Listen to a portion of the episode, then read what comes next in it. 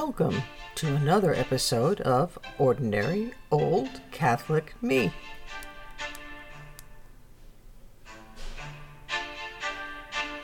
You might remember that in March, when I was uh, doing the various mysteries of the Rosary for the preservation of our nation, one of the mysteries that I did was the Luminous Mysteries. And I have to admit that I've always kind of favored them. And then a friend of mine, a longtime friend of mine, I like the fact that when he wrote to me, he called me ancient friend, which I thought was lovely, who is a uh, priest actually in the SSPX, way, way far from here in New Zealand, I believe, told me about the objections by traditional Catholics to the luminous mysteries being used at all. And I said at the time that what I would probably do is sometime down the road I would talk about that distinction, that criticism from my perspective and your perspective as just an ordinary Catholic trying to muddle through all of these differences and changes and arguments about tradition versus the modernization of the liturgy and its impact on Catholic theology, spirituality, all of that. So, an opportunity has sort of presented itself uh, this last week in terms of my rethinking about putting a discussion or my observations about the problem on this podcast. One of which was that in a Mass uh, recently, Pope Francis actually put into use a change of the Our Father, though you know it, let me just go through it so you hear the whole thing. Our Father, who art in heaven, hallowed be thy name. Thy kingdom come, thy will be done, on earth as it is in heaven. Give us this day our daily bread, and forgive us our trespasses, as we forgive those who trespass against us. And lead us not into temptation, but deliver us from evil. Amen. So the, that was changed by the Pope, and this is not totally new because it was in discussion a couple of years ago, and then, at least in my mind, it sort of died out, and nobody seemed to pay attention, at least in parishes. But what the Pope did is he changed lead us not into temptation to and do not abandon us into temptation. And then a couple of days ago, just the day before yesterday, I think, the former editor of the Jesuit magazine America, a Father Reese, apparently made a rather dramatic pronouncement that young people should not be allowed to go to the extraordinary form mass, which of course was the only mass prior to 1962. And I say the changes wrought by Vatican II because some of the changes that we have inherited really weren't part of Vatican II, even though we were given to understand that they were. The key things about the faith were not changed, but somehow or another, that's the idea people got that everything had changed. I'm not sure what they thought it changed to, but it almost seems as if the Catholic Church wasn't supposed to be the Catholic Church any longer in the minds of many people who remained in the nominal Catholic Church. So let me talk about these three related events and then see if I can come to a conclusion which I'm sort of trending towards, surprisingly, in some ways, even though I tend toward conservatism. I've been very used to being part of the Novus Ordo. But in any case, before I get to any thoughts and conclusions and ask you for yours, it would be nice if you did them in the written comments uh, in the website, the podbean.com. Uh, tell me what you think, or you can email me separately, those of you who have my emails.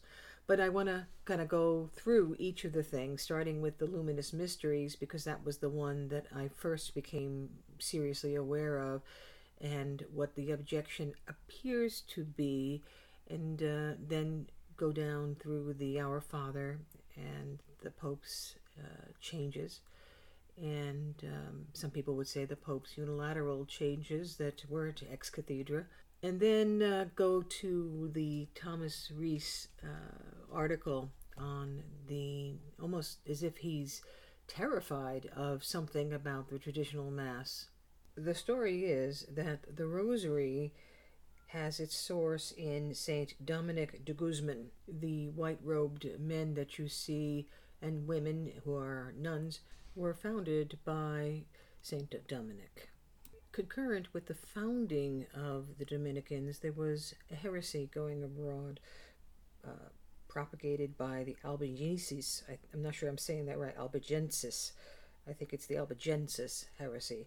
And basically, their thing, as over the history of the Catholic Church, there have been many heresies, was that the incarnation was something they denied. They rejected some of the Church's sacraments, and they were, uh, they were highly secular, which sounds like whoa, sounds like our time, doesn't it? And somewhere in there, around the year say 1214, Saint Dominic had a vision of the Virgin Mary, which somewhat sealed the deal. But it's a tradition because as time went on, another guy, um, Alan de la Roche, in the 15th century, after Dominic died, claimed that Dominic was given the rosary by the Blessed Virgin. You've heard of Saint Louis Marie de Montfort, who was one of the promoters of the Rosary.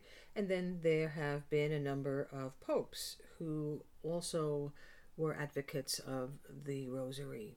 And over the years, some people say, there have been additional evolutions to the Rosary, for example, the Fatima prayer which was the result of the appearance of Our Lady at Fatima in 1917 and the miracles that accompanied it. There is another aspect which creates in the minds of many a sense of firmness about the Rosary in terms of the sorrowful, the glorious, and the joyful mysteries, and that is the number 150, which is the number of Psalms in the Bible the number of Hail Marys in the traditional rosary is also 150.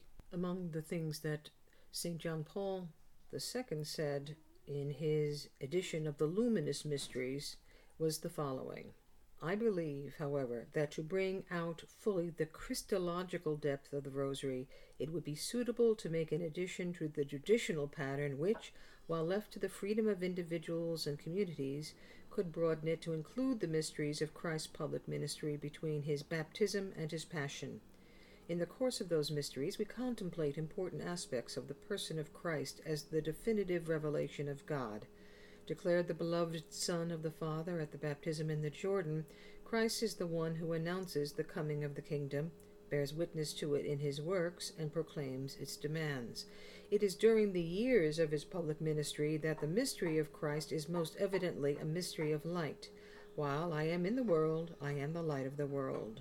Consequently, for the Rosary to become more fully a compendium of the Gospel, it is fitting to add, following reflection on the Incarnation and the hidden life of Christ, the joyful mysteries, and before focusing on the sufferings of his passion, the sorrowful mysteries, and the triumph of his resurrection, the glorious mysteries, a meditation on certain particularly significant moments in his public ministry, the mysteries of light.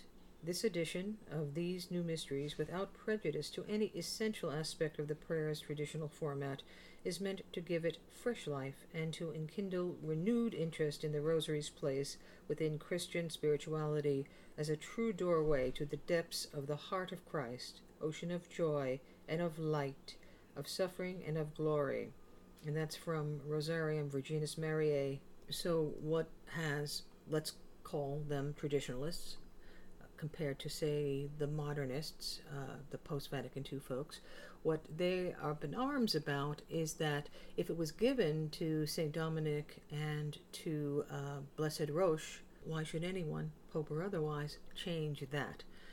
Well, part of the problem, I think, is that you have to be required to believe that that's how the rosary began, that it was, in fact, to St. Dominic and Blessed Alan Roche who promoted it after the death of St. Dominic, that this is a matter of faith that you cannot deviate from, or is it a tradition which has great foundation but does not necessarily prevent an addition?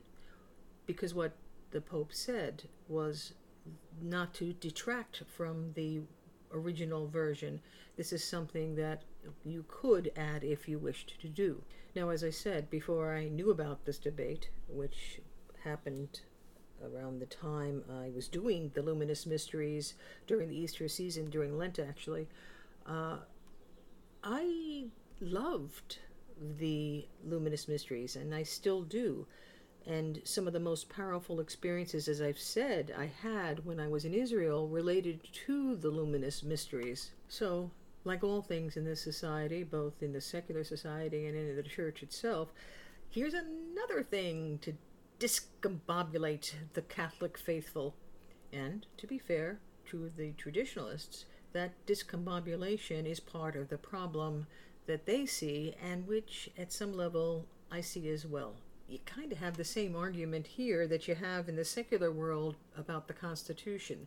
The idea that there's an original interpretation of the Constitution and a living interpretation, an evolution of the Constitution based upon the mores and the culture in which we presently live.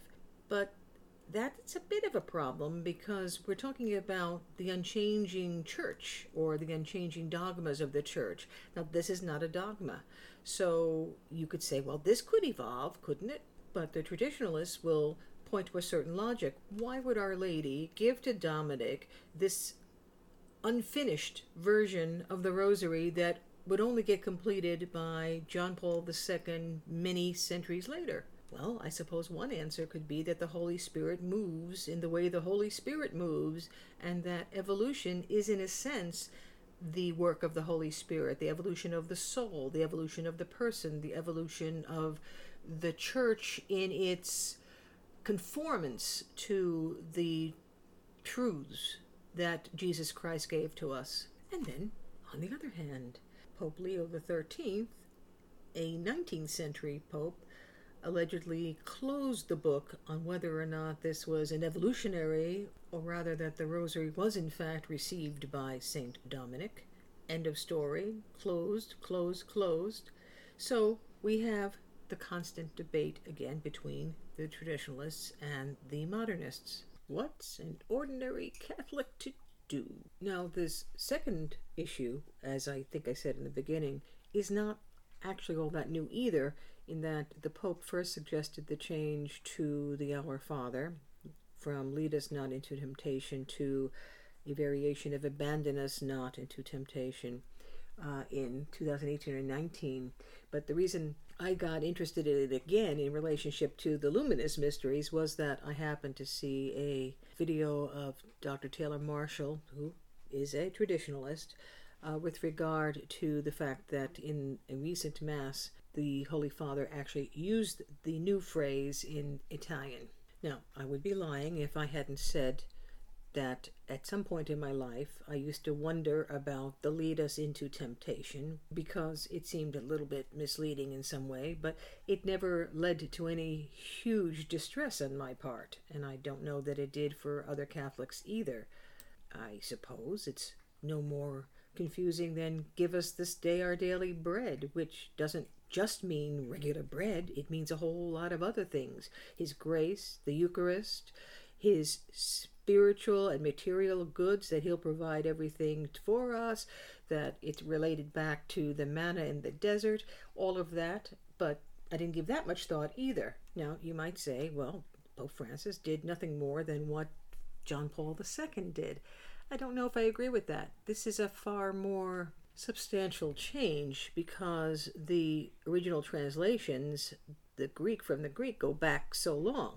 And so we're not talking about the 13th or 14th or 15th century, we're talking about right after Christ's resurrection.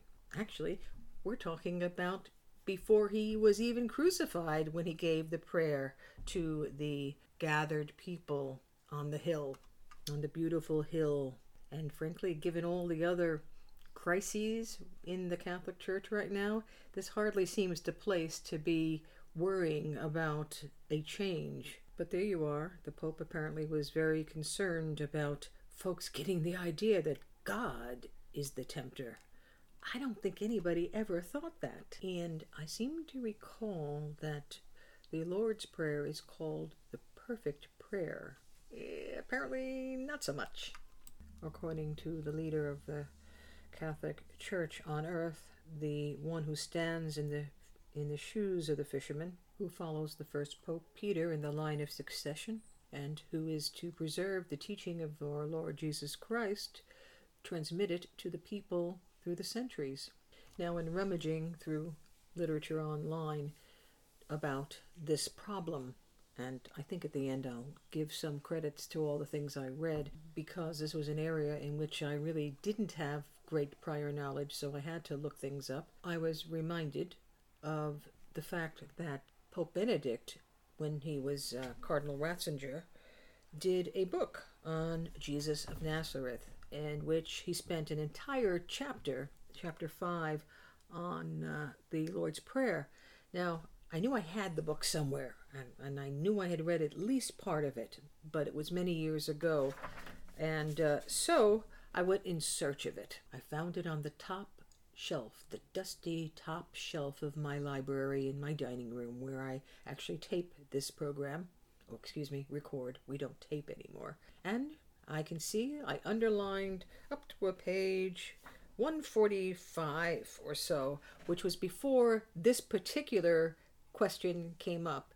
It's about the Our Father, but I had only just begun to read the chapter. Well, I guess that even though I may not have given too much thought to and lead us not into temptation, others have, and certainly Pope Benedict did, because he starts out at page 160 saying, The way this petition is phrased is shocking for many people. Which all goes to prove just how ordinary a Catholic I am if I wasn't really shocked by it.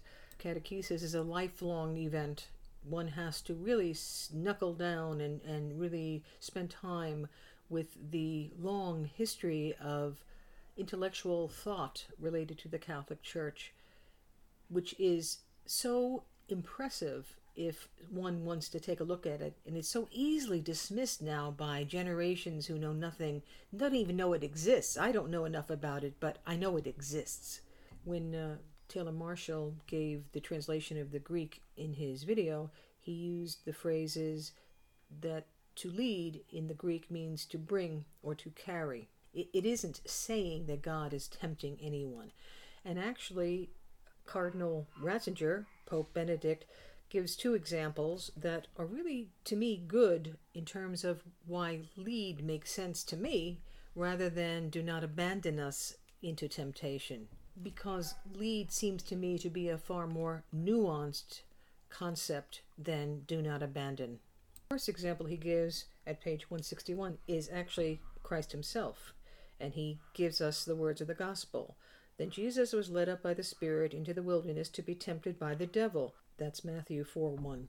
Temptation comes from the devil. But part of Jesus' messianic task is to withstand the great temptations that have led man away from God and continue to do so. As we have seen, Jesus must suffer through these temptations to the point of dying on the cross, which is how he opens the way of redemption for us. Thus, it is not only after his death, but already by his death and during his whole life, that Jesus descends into hell, as it were, into the domain of our temptation and defeats, in order to take us by the hand and carry us upward. I don't know if this is even vaguely proper theology, but in a sense, you could say that Jesus was led toward temptation, but and he was tempted, but he withstood the test. So Cardinal Ratzinger, Pope Benedict, quotes the letter to the Hebrews, which he says, For because he himself has suffered and been tempted, he is able to help those who are tempted. And then he adds, For we have not a high priest who is unable to sympathize with our weakness, but one who in every respect has been tempted as we are, yet without sin. Jesus was led by the Spirit to go to the mountain where temptation awaited him. And then there is Job. Yes, I know Job, you will say, didn't actually exist, but it goes to the issue of this led into temptation.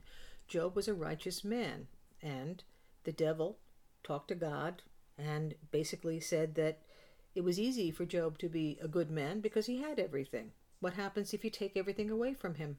About Job, Cardinal Ratzinger, Pope Benedict, says in order to mature, in order to make real progress on the path leading from a superficial piety into profound oneness with God's will, man needs to be tried. Just as the juice of the grape has to ferment in order to become a fine wine, so too man needs purifications and transformations. They are dangerous for him because they present an opportunity for him to fall, and yet they are indispensable as paths on which he comes to himself and to God. So now the Pope goes to the interpretation in context of and lead us not into temptation. And he says, when we pray it, we are saying to God, I know that I need trials so that my nature can be purified. When you decide to send me these trials, when you give evil some room to maneuver, as you did with Job, then please remember that my strength goes only so far. Don't overestimate my capacity. Don't set too wide the boundaries within which I may be tempted, and be close to me with your protecting hand when it becomes too much for me.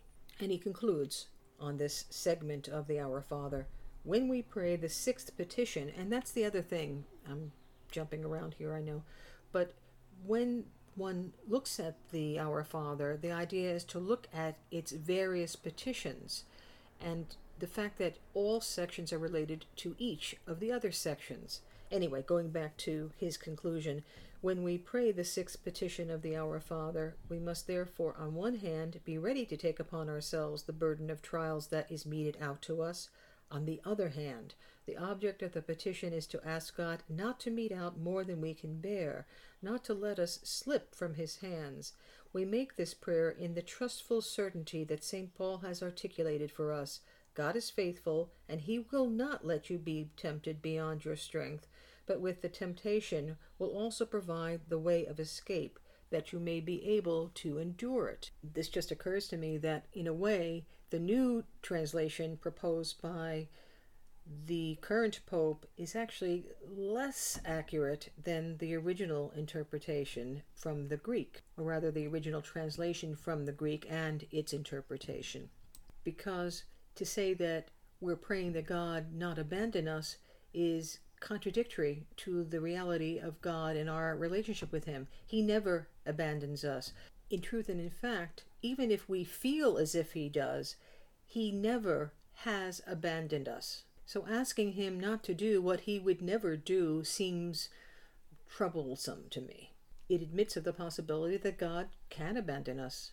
And wasn't that dealt with when Christ yelled, My God, my God, why have you forsaken me? He hadn't forsaken him. That's the fact. It felt like he had, but he had not. Anyway, my problem with this activity of the substitution of words is a bit more than I would with the addition of a luminous mystery to the rosary, because nothing was actually taken away from the rosary. Here, something very significant is taken away and replaced, and supersedes a lot of years in Catholic history. Now, since apparently the Pope had been talking about this since at least 2018 or 19, one would hope that there were studies done, uh, theological conferences, uh, language conferences, interpretations, but I have to tell you, I don't get that impression. It just seems somewhat cavalier to make the change. I'm sorry, I shouldn't be saying this. I'm, I'm just a layperson, and he's the Pope. But on the other hand, that's what it feels like.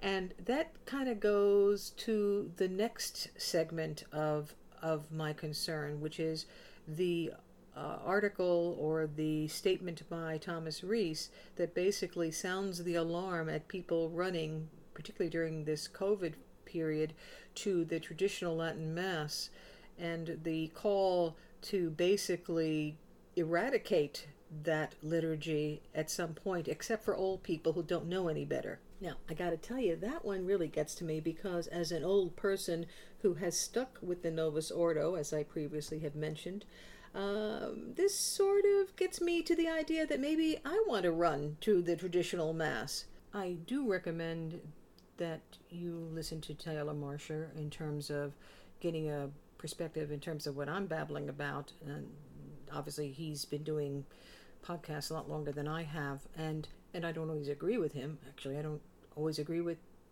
everybody, and there's a lot of people I don't agree with.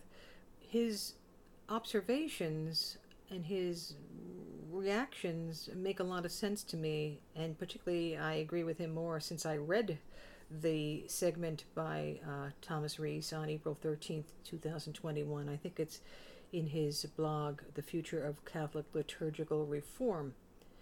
And Taylor Marshall did point out that he starts out with a very dramatic line intended to grab attention, which is other than sex, nothing is more heatedly debated by Catholics than the liturgy.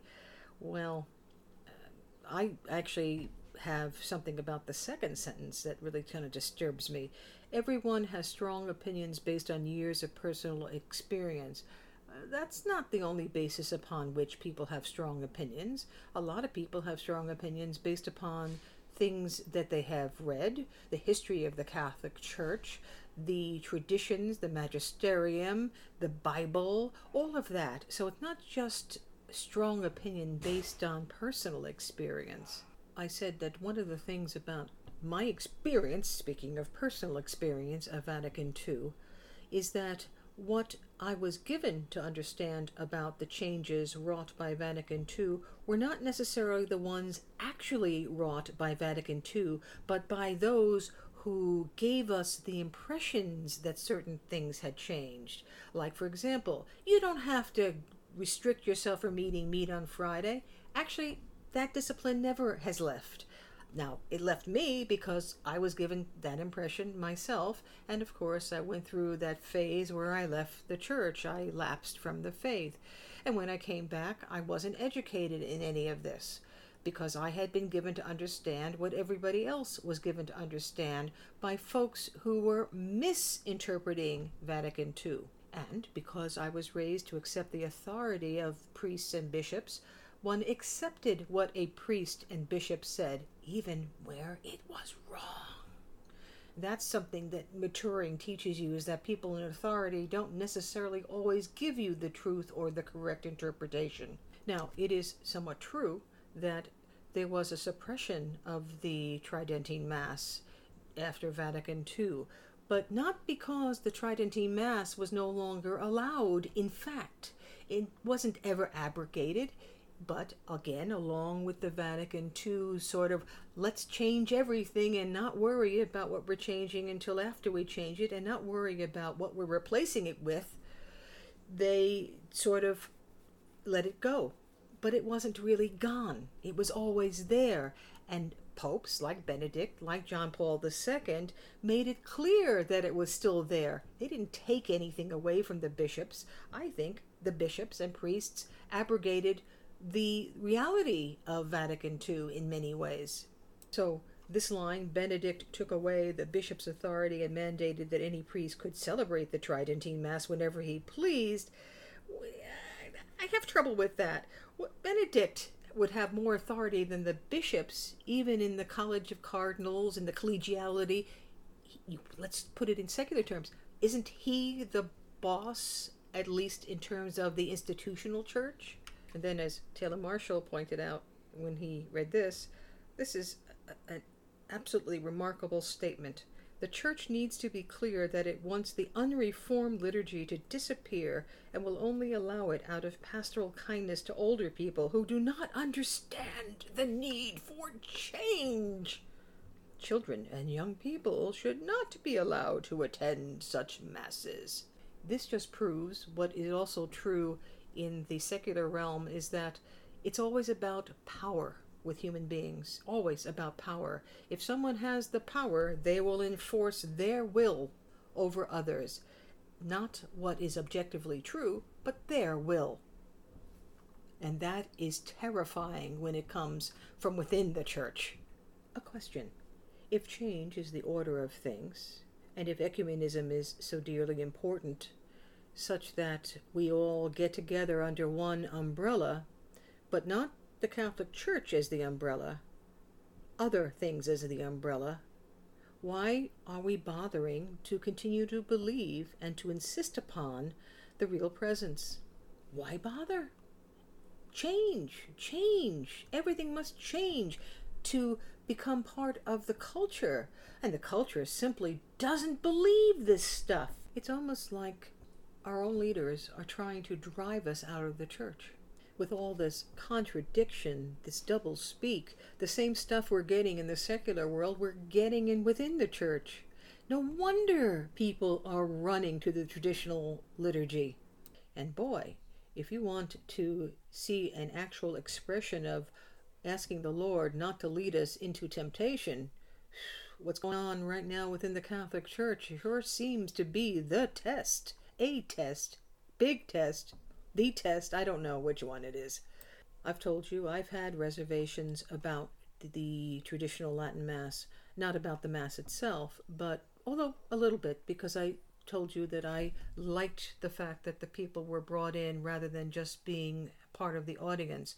But I've also come to appreciate the argument that it's not about me, it's about God.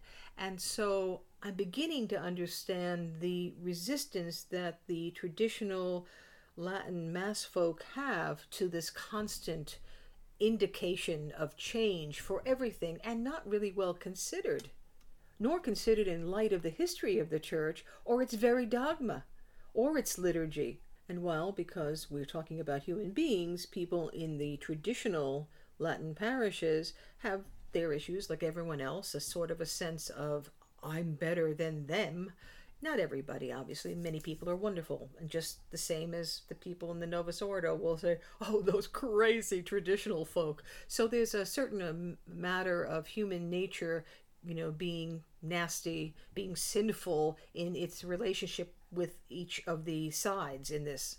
But I got to also say, I want my church to be countercultural. I don't want us becoming a part of this society, which, quite frankly, looks to me like it's dying apace. So, as always, at the end of these programs, I think to myself, or say to you, what to do, what to do. Well, I have to say that while I will continue in my parish because it tends toward a respectful Novus Ordo approach, and I've always been comfortable there, that it's time perhaps for me to look at the say an FSP parish and maybe to straddle the two for a while until I can really make a considered decision as to where I should be.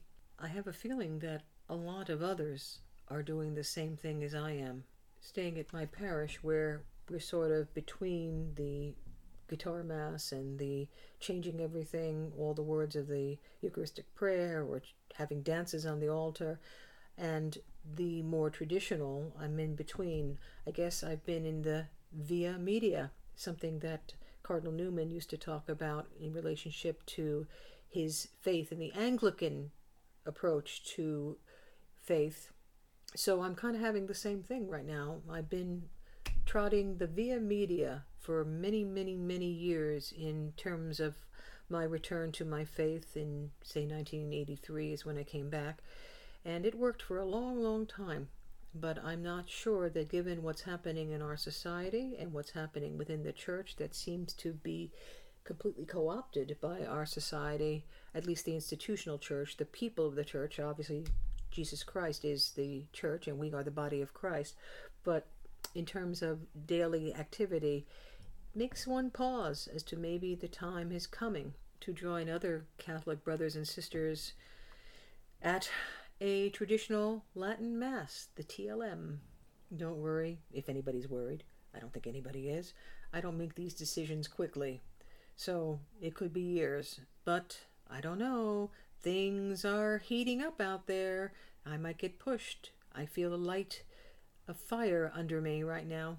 So, some of the articles on the net that I looked at to help me give some background in all these debates were with regard to the rosary, a, an article called Where Did the Rosary Originate by D.D. Emmons, E or Emmons, E M M O N S. Uh, traditional Roman Catholic thoughts. There's no, oh, there's a date, May 30th, 2014 and uh, that was related to the luminous mysteries and why you should dump them. And then there was an October 26, 2017 article on Our Father, the Lord's Prayer by Father William Saunders. Uh, an undated, at least I can't find it, uh, The Luminous Mysteries, Novelty Clashes with Tradition, Atila S., I'm going to get this name wrong, Guimarães. An article in Catholic Lenses at patheos.com. Pope Francis, Our Father should say, Abandon us not when in temptation, December 11, 2018, by Father Matthew Schneider. Opposition grows to Pope Francis's push for change to the Our Father from LifeSite News, December 19th, 2018. Um, Crux, I don't see a date. It's two years ago, it says on the on the paper here, so figure someplace around 2019, 2020. Carol Glatz, Satan, not God, tricks people with temptation, Pope says. Do not abandon temptation. I think it means do not abandon us into temptation. November 5th, 2019 article written by Andrew Mayon in Catholic Journal. And then finally, the article by Father Thomas Reese, Signs of the Times, from the Religion News Service, The Future of Catholic Liturgical Reform, April 13th, 2021.